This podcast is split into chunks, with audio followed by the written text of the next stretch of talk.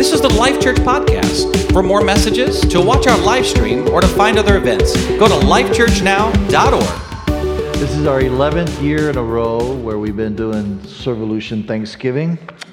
And I tell you what, um, you know, it takes in 2020, everything is different in 2020. So it looks a little bit different than in years past, or we you were basically tripping over bags in the lobby because we kind of designed it that way so you could trip over bags in the lobby because we wanted you to take a bag and deliver it, you know. And uh, but but still, you know, the, the thing I love in a, t- in a season when when uh, there's so much that's unpredictable, there's so much that is not knowable right now about the future of just just future in general, of employment, of economics, of church life. You know, there's so much that's so different now because of 2020. Um, there's a lot of churches that are that are trying to I mean, I'm not casting blame. I understand it's just a very difficult season, but we're just pulling back, you know, and and we feel the strong conviction here that that's God's not called us to pull back. Even though it seems difficult, it seems challenging, we've got this calling on our life that we're still meant to be on mission. And that's why even though in the middle of a pandemic and and reduced numbers of attendance and all that kind of stuff, we're still doing a Servolution outreach. It's part of who we are. We, years and years ago, we said that we asked ourselves this question we sh- that we should ask ourselves this question that if the church was to leave our community, would our community miss us? And we said we need to answer that question in, in a way that they would miss Life Church if Life Church was to close its doors, pack its bags, and be out of here. And this is a way that we do that it's by serving them. Servolution means basically a revolution of service. We're saying we are going to show people what it looks like to be a Christian. We're going to show people what it looks like to be a follower, not just to have a different set of values and way of thinking or, or belief system. We're going to show them what it looks like. What does a Christian look like fleshed out? And a Christian, what a Christian looks like fleshed out is a person walking with a couple red bags in their hands that say, hey, we don't know you at all, but, but we love our community and we love Jesus, and because of that, we want to give you this. That's what it looks like. And so, thank you so much for being that church. You guys are amazing. I'm so proud to be leading in this church. You guys are just, just make me incredibly proud. And so, we're going to start a series today called Freedom. And today, I want to talk to you about freedom from religion. Um, we, 14 years or so after the resurrection of Jesus Christ, we kind of catch up to this middle aged man by the name of Paul, the Apostle Paul. And he's boarding a ship, and with him, he's got his buddy. Uh, he's probably a little bit taller than him and a little bit more outgoing than him, Barnabas. And they're going to get on a ship and they're going to travel about 100 miles, a little bit west, northwest, towards uh, a region called Galatia. Now, Galatia is not a city. I have a, a map here. Galatia is a region. It's this region of what is today Eastern Turkey. And so it's divided into two different sections. Uh, there was northern Galatia and southern Galatia. And so this is right here, southern Galatia. In fact, in the book of Acts, if you read through the book of Acts, you're going to find four cities that uh, it talks about in the southern part of Galatia, the cities of Antioch, Iconium, Lystra, and Derbe. We're going to talk about those four cities today. So the Apostle Paul and, and, and Barnabas, they head towards Galatia. They land here. Then they take a hike about 100 miles to the city of Antioch. And when they arrive into Antioch, they begin to preach the gospel. We find this in Acts chapter 13 and 14. They're preaching on the, the gospel of grace in these different cities, but specifically they stop in Antioch and they're explaining that, that, uh, that grace is actually greater than religion. That what they have tried, they go into the synagogue to preach in the synagogue on this particular uh, Sabbath day. What they have tried to do in their life to, to somehow earn their favor with God, to somehow get closer to God, to somehow be able to be saved because of the works that they're doing. That when Jesus came and he died on the cross and he shed his blood and he was raised back to life again, that Jesus has accomplished what the law of Moses could never accomplish. In fact, these are Paul's words in Acts chapter 13, verse 38. He says, Therefore, my friends, I want you to know that through Jesus, through Jesus, the forgiveness of sins is proclaimed to you. That's his message. He doesn't add anything else to it. He doesn't give any more to it. He just says, through Jesus, the forgiveness of sins is proclaimed to you, that there is forgiveness of sins through Jesus Christ. And then he makes a little bit of a contrast. He says, through him, everyone, now he's talking about everyone, right? Like, what does everyone mean? Not just Jews, everyone, Jews and Gentiles, everyone. Everyone who believes is set free from every sin a justification that's being made right with God. And then here's a contrast you were not able to obtain under the law of Moses. So, this is the comparison that he's making the law of Moses versus faith in Jesus. And for our purposes today, it's, a, it's, a, it's the comparison between grace and religion. So, Paul starts preaching this, and he just essentially tells them listen, Jesus has already accomplished it. Jesus has taken care of it. Through Jesus, we have freedom. That's the, that's the cry of, uh, of the message of the gospel that there is freedom freedom from, from, from religion, freedom from guilt, freedom from shame. Every sin gets washed away through Jesus Christ. That's what Paul is preaching. So he's talking to a bunch of people who have spent their lives trying to earn their way towards towards a right relationship with God. If you do this, if you don't do this, if you do this, if you don't do, if you follow this ritual, if you follow that rule, you will be in with God. And so they hear him preach and they like what they're, they're you know, kind of interested in what he has to say. Some people start believing, so they invite him back the next Sabbath to preach again. And uh, they, want, they want to hear more about this gospel of grace. But the problem is that there's some religious leaders that they, they get a little jealous the Bible tells them that they, they heap abuse on them. That's what the Bible, how the Bible refers to it. They're heaping abuse on them. So Paul gets up that, that, that Sabbath morning and he starts to preach, and they heckle him and they incite a mob, and, and then Paul and Barnabas are basically run out of the city of, of Antioch. And so then they shake the dust off their feet, and then they take a hike, another 90 mile hike from Antioch to Iconium. And basically, the same thing happens in Iconium. There's these you know, they start preaching. There's uh, people like what they're, what they're hearing. They start believing what Paul says. There's some religious leaders that get jealous and they start, uh, you know, inciting a mob. And Paul catches wind that there's this plot to stone he and Barnabas. And so they hit the road again and they take another trip. This time they go from Iconium, Iconium to Lystra. It's just an 18 mile journey from there.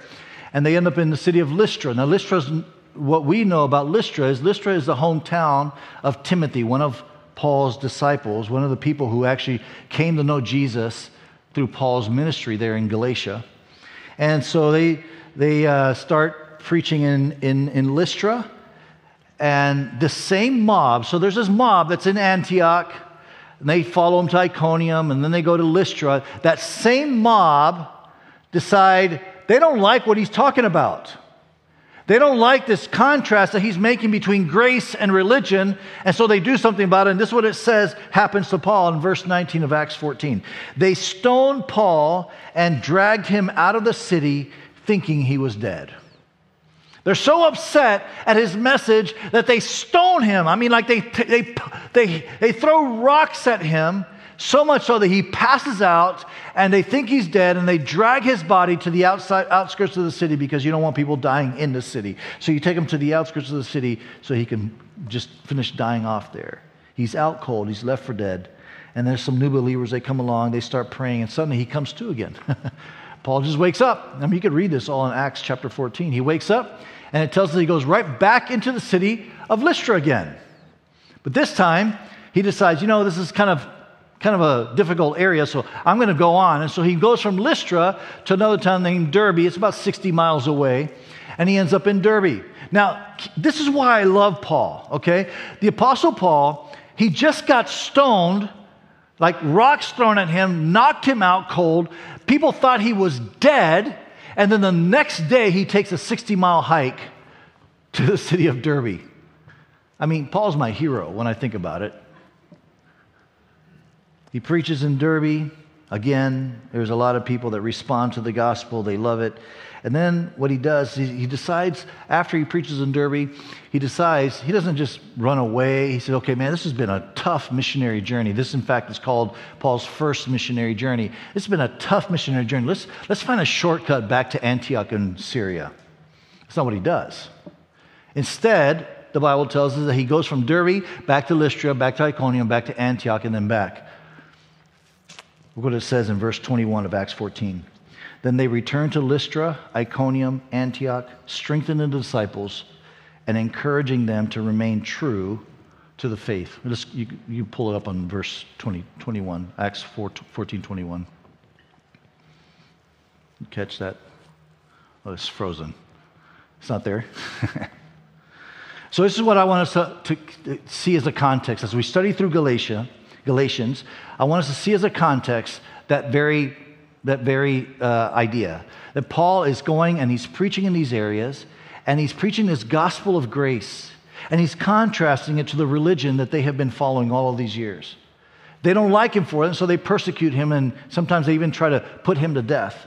And so that's, that's what's happened. That's the ministry that Paul makes. Then in Galatia, years later, he's writing to them, and these people, they've, they've received this gospel of grace. They believed in what Paul had to say. They believe that Jesus is the way towards salvation, but now they're starting to kind of go back a little bit in, in, in their belief. They're starting to go back to this prison cell of religion, to earning their way towards God, towards working towards becoming good with God.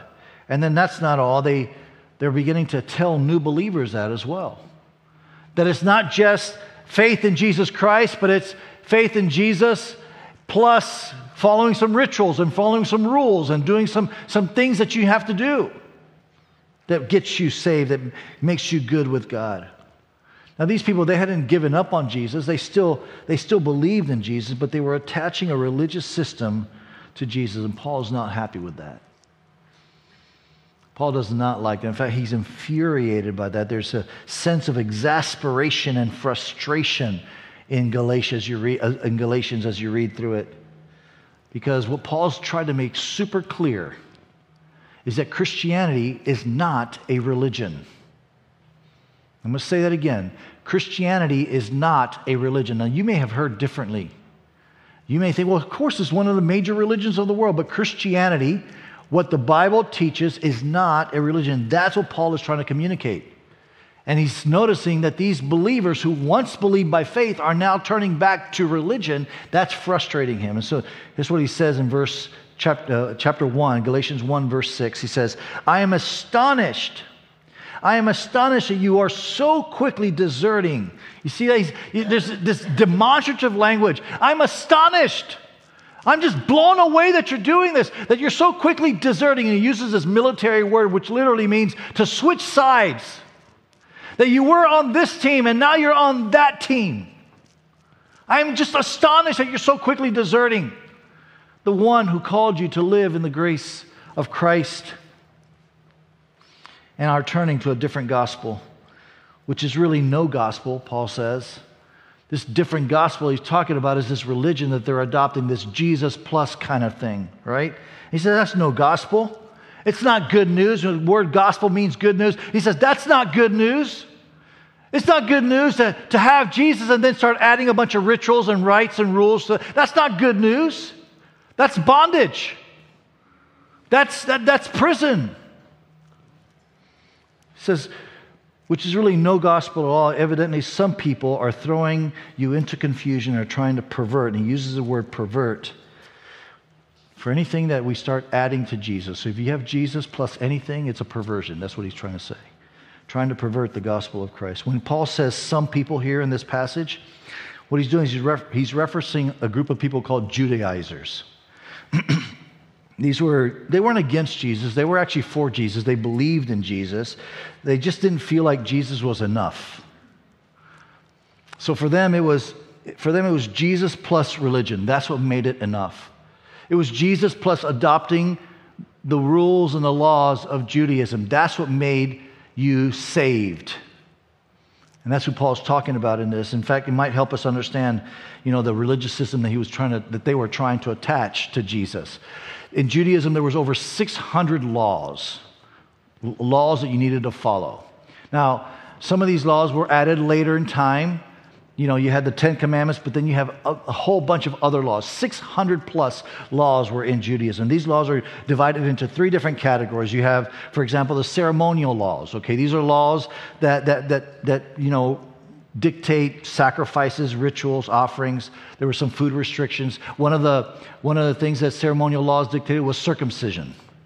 Okay? So if you were a good Jewish person, you would become circum, a man would become circumcised. Right? And so these Judaizers were saying, hey, you know, we're so glad, these new believers, we're so glad you've come to church. We're so glad that you've accepted Jesus by faith. Jesus loves you. You should, you should follow Jesus. Hey, but there's one other little thing. You know what? To really, really, really be saved, you got to get circumcised.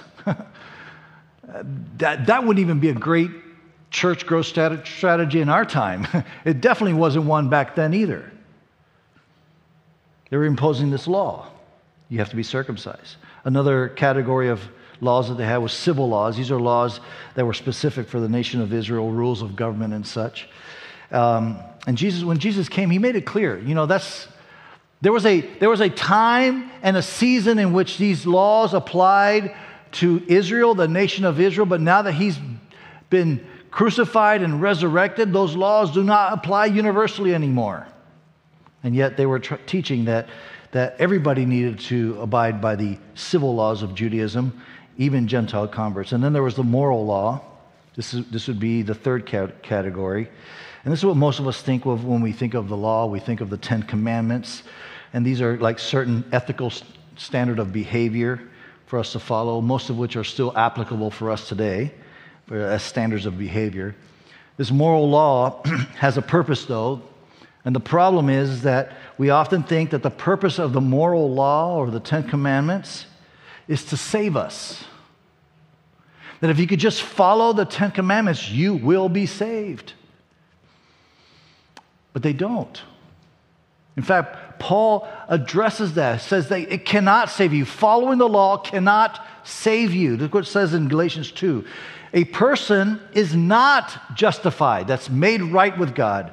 A person is not justified by the works of the law, but by, the, by, by faith in Jesus Christ. So we too have put our faith in Christ Jesus that we may be justified, again, made right with God by faith in Christ and not, not by the works of the law.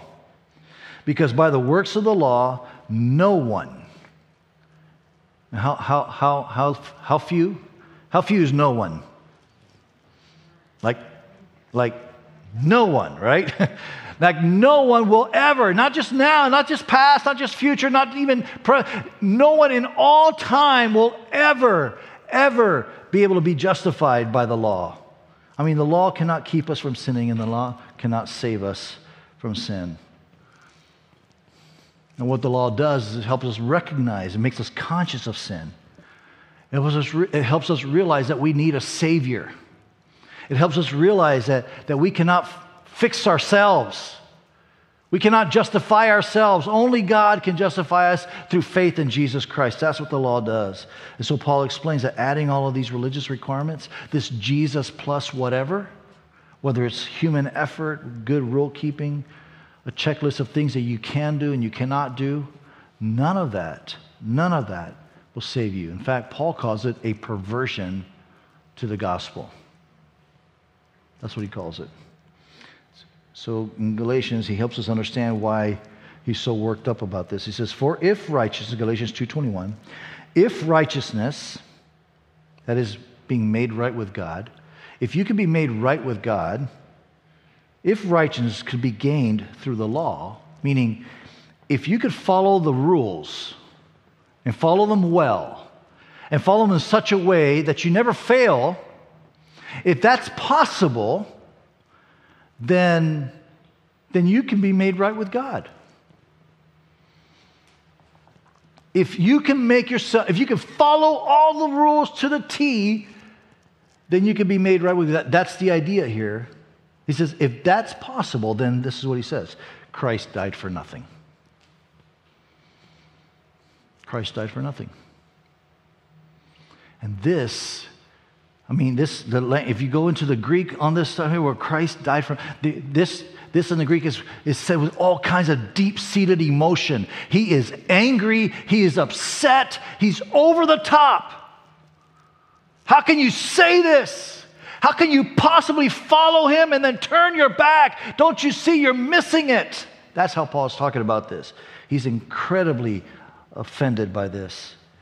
So Paul tells us a little bit about what the law does. In Galatians 3, he says, So the law was our guardian, that is our guide, until Christ came, that we may be justified by faith. The law shows us our sin and our need for faith in Jesus. You see, Paul's making this case that grace, grace is greater than religion. Grace is greater than religion. But don't go adding religion to Jesus or to grace because it perverts it. Makes it of no value. It undermines the sacrifice of Jesus. In fact, the word religion, that's exactly what it means. It comes, word religion comes from the word uh, religio, which is a Latin word, which basically means to bind, to tie up and bind together. In its original language, it comes from, from, it comes from this idea of bondage or slavery. So, this would be a good definition, really, for us as Christians, thinking about contrasting grace with, with, with, with religion. Religion would be man's attempt to appease God and earn his favor by working hard and being good enough. Now, when I read this definition of religion, you would think that most people in the world think, well, of course, that's what religion is. It's us trying to make God happy. Because God's up there with this, with this like sledgehammer just waiting to hit us over the head when we make a mistake. And so we're just working real hard to make God happy. That's what most people think is religion. If you just do enough good things and less bad things, then you're going to be in with God. And nope, Paul says that's not, that's not, that's not Christianity, that's religion. So Christianity says that Jesus took our sins on him, he paid the price on the cross. Christianity says that we're not made righteous, righteous by being good enough, by working hard enough. We're not made righteous. We're, not, we're, we're made righteous simply by what Jesus did on the cross. And when he stands before the Father, his righteousness becomes our righteousness. So when you accept Jesus Christ, when you come here to Life Church and you pray that prayer say, Jesus, come into my life, I surrender my life to you. What you're doing is you're taking on the righteousness of Jesus Christ. And now God looks at you, and yeah, there's all kinds of garbage in your life that's been in your life. God looks at you and says, Yeah, I see that that's there, but that's been wiped clean by the blood of Jesus Christ. His righteousness is now your righteousness. That's the gospel. And that's what Paul is preaching. And Paul is offended that they've turned away from that. And so, like this church in Galatia, a lot of us have the tendency of returning to religious practices and religious ways of thinking. There's a few reasons for that. First, religion offers a method of measurement. Religion offers a method of measurement. We like to measure things, don't we? I, I especially, I'm always measuring stuff, you know. But we like to measure things. We like to measure ourselves against other people. We like to look at ourselves like, I'm a, I'm a good Christian compared to that person over there. Oh, but that person over there is a little bit better. I wish I was kind of like that person. We like to measure that way. That's how we are. And what religion does is it offers the ability, it offers, it offers you a method of comparing yourself, of measuring yourself to others. Um, uh, Muhammad Ali was interviewed by Reader's Digest in 2001. This was right around, right around the time when, um, when the movie Ali, Will Smith, you know, was, was making that movie. And they asked him this question. This is the question they asked Muhammad Ali too. What does your religion mean to you? Now, now keep in mind, Muhammad Ali, by this time, He's older, he's, reti- he's retired. By this time, he's a professed Muslim, okay? And this is how he responds to that question What does your religion mean to you? He said, One day we are all going to die. And God is going to judge our good deeds and our bad deeds. If your bad deeds outweigh the good, you will go to hell. If your good deeds outweigh the bad, then you're going to go to heaven. It's kind of like karma in Hinduism, right? I mean, it's not a bad definition for religion. but it's also a helpful way for us to understand that Christianity is not that. That's not Christianity. I'm pausing because I think that needs to settle in because I think there's a lot of us that believe that. We walk around, even if we don't teach it and preach it and profess it out loud, we walk around with this idea I just got to do more good than bad, and God will like me. And that's not Christianity. That's not the message of the gospel, not at all. In fact, we do something here we call our worship service, like during worship, you know, singing songs, and we celebrate. You know why we do that stuff? Not because we've done, not, we don't celebrate around here because, wow, look how many, how good we are. We've done so much good and so much, not as much bad. So we're just good. Let's celebrate the, the percentage, the 80% good that we've done over the 20% bad that we've not done, that we have done. We don't do that. We celebrate here because we have been recipients of the gospel of grace, because we stand here knowing that I don't have the right to stand here. We stand here knowing that I don't have, I've not done, I've not worked hard enough to be able to receive the forgiveness that I have received. I have been a recipient of grace, and because of that, I worship and I celebrate. Jesus, you have set me free. You have brought freedom into my life. Paul knows Paul knows the heaviness of religion. In fact, before Paul became a follower of Jesus, he was a Pharisee. Now, if like if religion had a professional team, they would be called the Pharisees. Seriously. I mean, they had they were amazing rule makers. And if the professional team was called Pharisees, then the apostle Paul would be their star player. In fact, he himself calls he calls himself, he says, I, am, I was a Pharisee among Pharisees. Like I was a lead Pharisee. I was, I was better than all the others. And this is what religion does. It gives us a way to measure ourselves against others. In fact, this is how Paul talks about it in Galatians 1. He says, For you have heard of my previous way of life in Judaism. Notice he says this previous way of life. How intensely I persecuted the church of God and tried to destroy it. And then here's the comparison I was advancing in Judaism beyond many of my own age. See, I was better than them. That's what religion does. It's, it's insidious, it's perverted, it makes you want to compare yourself to other people. He goes, I was advancing in Judaism beyond my, many of my own age among my people and was extremely zealous for the traditions, that is, religion, of my fathers. You see, Pharisees were extreme about, about uh, uh, with the law. They were always adding laws. In fact, there was existing laws that they would add more laws to. For example, um, the Ten Commandments. One of the, one of the laws of the Ten Commandments is you shall keep the Sabbath. Okay? Pharisees come along and say, yeah, that's a, that's a good law. Uh, let's make it better. just, just a little side note if you read the Bible and you ever come across something that you read and then you say, well, you know what? I'm going to make that one better by adding something, that's a problem.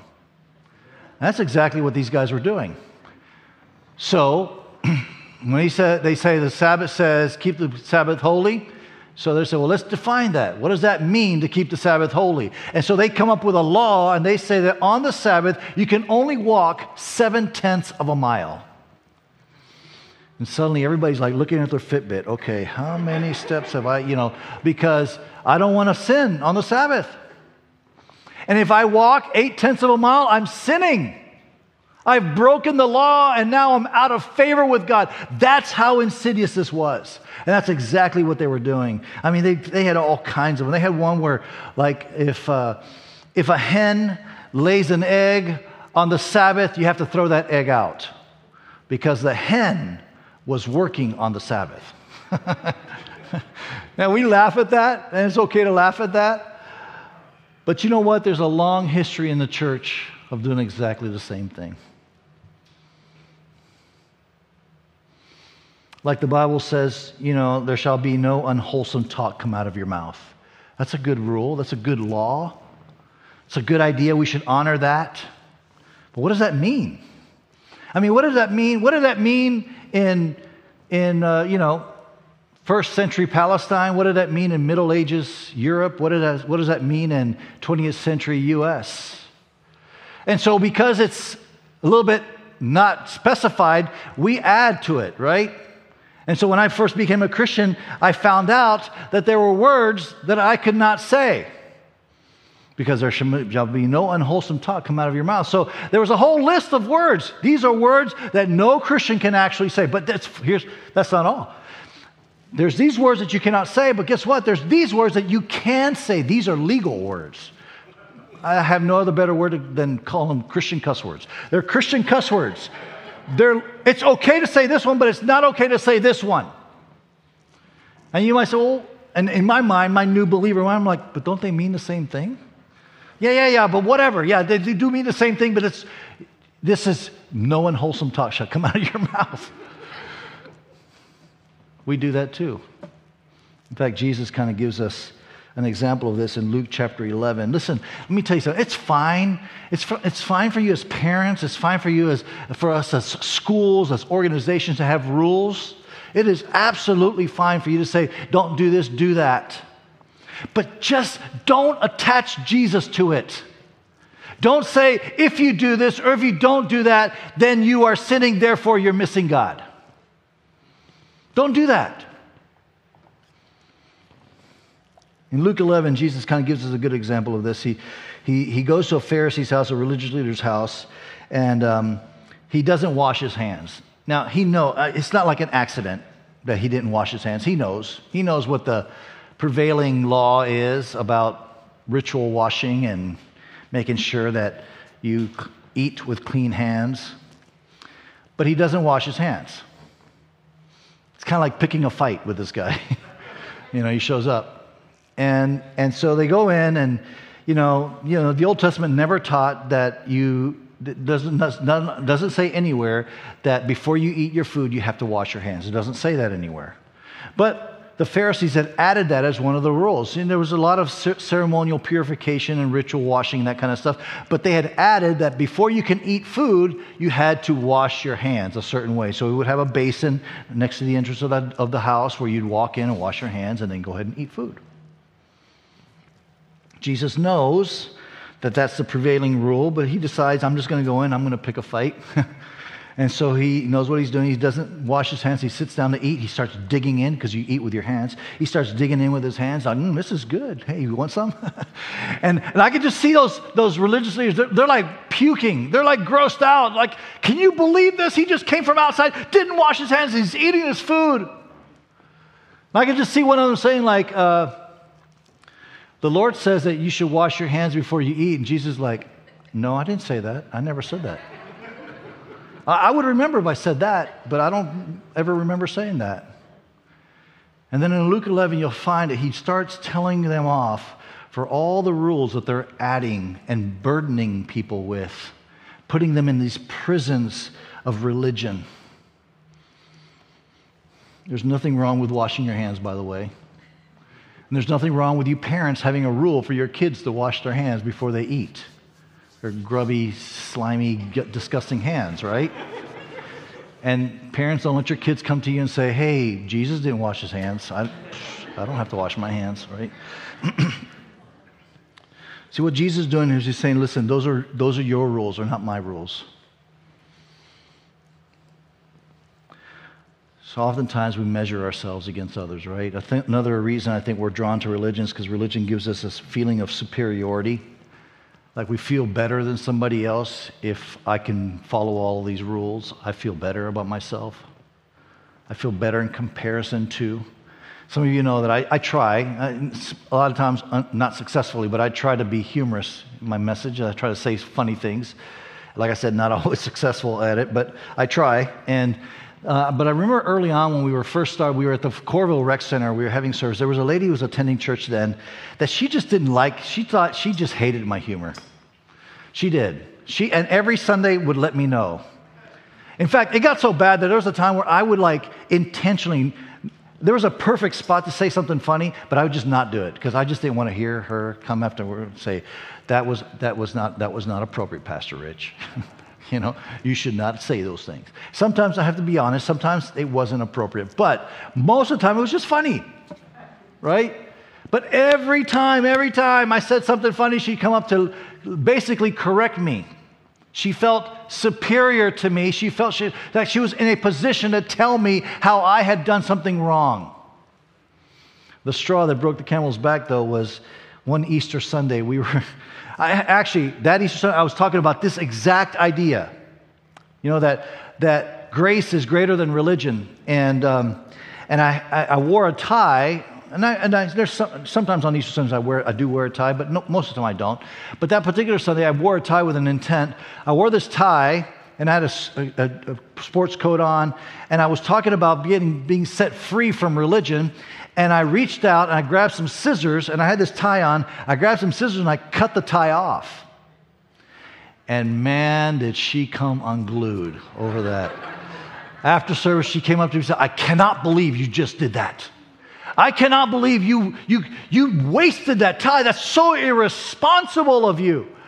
And I'm like, I'm telling you, it was 50 cents at Goodwill. That's all I paid for it. I, I just, seriously, it was not a bad, no, no, no. I was just trying to make a point. That is just terrible that you did that. It's this idea of superiority. I've got, to, I've got to correct you. I've got to make you right. I'm better than you. And that's what religion does. It gives us a method of measuring that, of feeling superior to others. Religion also provides a false sense of comfort. A lot of us like that. We feel like if we can follow the rules, observe the right rituals, it kind of gives us this false sense that we're in control of our eternal destiny. If I've done everything right, if I've followed all these rules, and then, then yeah, I, I'm cruising towards heaven.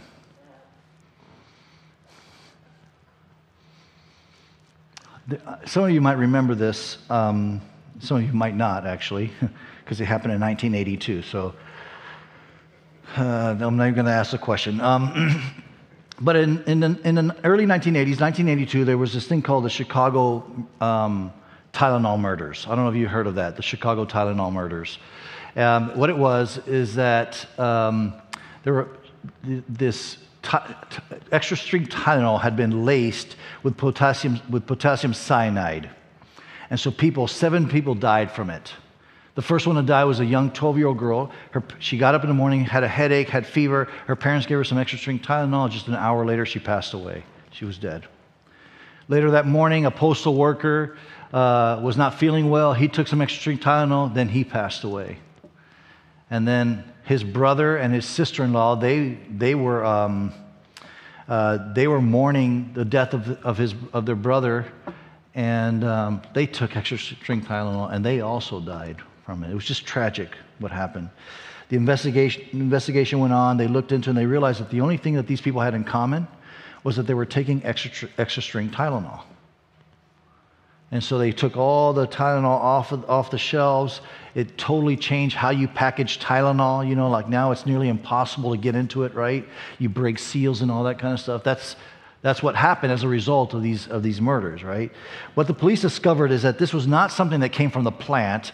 They discovered that there was somebody who was going into random stores and basically opening up Tylenol bottles and lacing them with potassium cyanide. That's what they discovered. And, uh, and so they went, they took all the Tylenol off the shelves, if you remember that. I was a freshman in college. I remember, like, I didn't, I didn't need Tylenol, but I was just surprised that they were doing this such an extreme thing. Um, in Chicago, they went to extremes in that they, the police would canvass the city and they would yell from a bullhorn, Do not take extra strength Tylenol. Do not take extra strength Tylenol. If you have extra strength Tylenol, turn it in. When I read this story, I, I couldn't help but think of what happens to the gospel when we try to attach religion to it. Like Tylenol is meant to take away pain, it's meant to reduce fever, it helps you, it's meant to help you. The gospel is meant to set us free, to take away pain. But when we add to it it's like we're poisoning the gospel. When we add religion to it, we're poisoning the gospel. And so I just want to be clear as a church, Our hope around here is not in ourselves. Our hope around here is not that we're gonna, you're going to, come to Life Church, you're going to join our ranks and you're going to be a part of, of this church, and we're going to give you a whole list of things that you can do and a whole list of things that you cannot do, and you just need to line up and do all these things. And if you can, if you can just do more of the good stuff than the bad stuff, you're just in. You're a part of this. That's not, that's not how we feel about it. Our hope here at Life Church is only in Jesus Christ and Him alone. And if I stand before God, I stand naked. I have nothing to give. I don't stand before God on my own record. If I stood before God on my own record, this is what would happen I would be cast away. But I stand before God because Jesus paid it all. His grace is sufficient. His grace is greater than religion. His grace is what's, what brings freedom to each and every one of us. And I say all this because I think oftentimes, even if we don't call our faith a religion, and even if you can sit here through my message and say, Amen, Rich, I, yeah, that's what you say. I, I get that, I believe that. I think we still struggle with being religious at heart. Somehow or another, we accomplish certain things in our faith. We get to a certain place in our faith. We feel good about ourselves. Then we see somebody who has not yet, and we like make our. If we we feel good not because we're in relationship with the heavenly Father, we feel good because we're just better than them.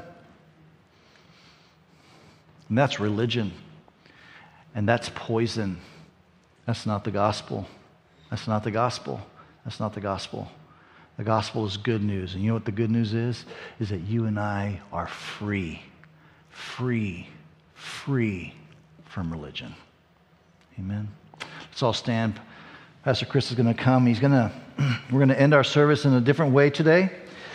Not uh, with an invitation per se. I, I think we're just trying to set the stage for Galatians, and we'll get into that next couple of weeks. But one of the things that I want to say about, come on up, Chris. One of the things I want to say about, um, about this idea of freedom and this idea of grace, I'm telling you, it's since I've discovered in my own heart what it means to be set free through the grace of the Lord Jesus Christ. It's that freedom that has created generosity in me. It's that freedom that's created inside of me the desire to, for those that do not have it to have what I have to give what I can give. And that's why here at Life Church, we want to be as generous as we can ever be. That's why we do Servolution. That's why we do Kingdom Builders. That's why we do so many other things around here, reaching out into our community because we have been recipients of the grace of the Lord Jesus Christ. I didn't deserve it, I can't earn it. It was freely given. And since I have freely received, I want to freely give.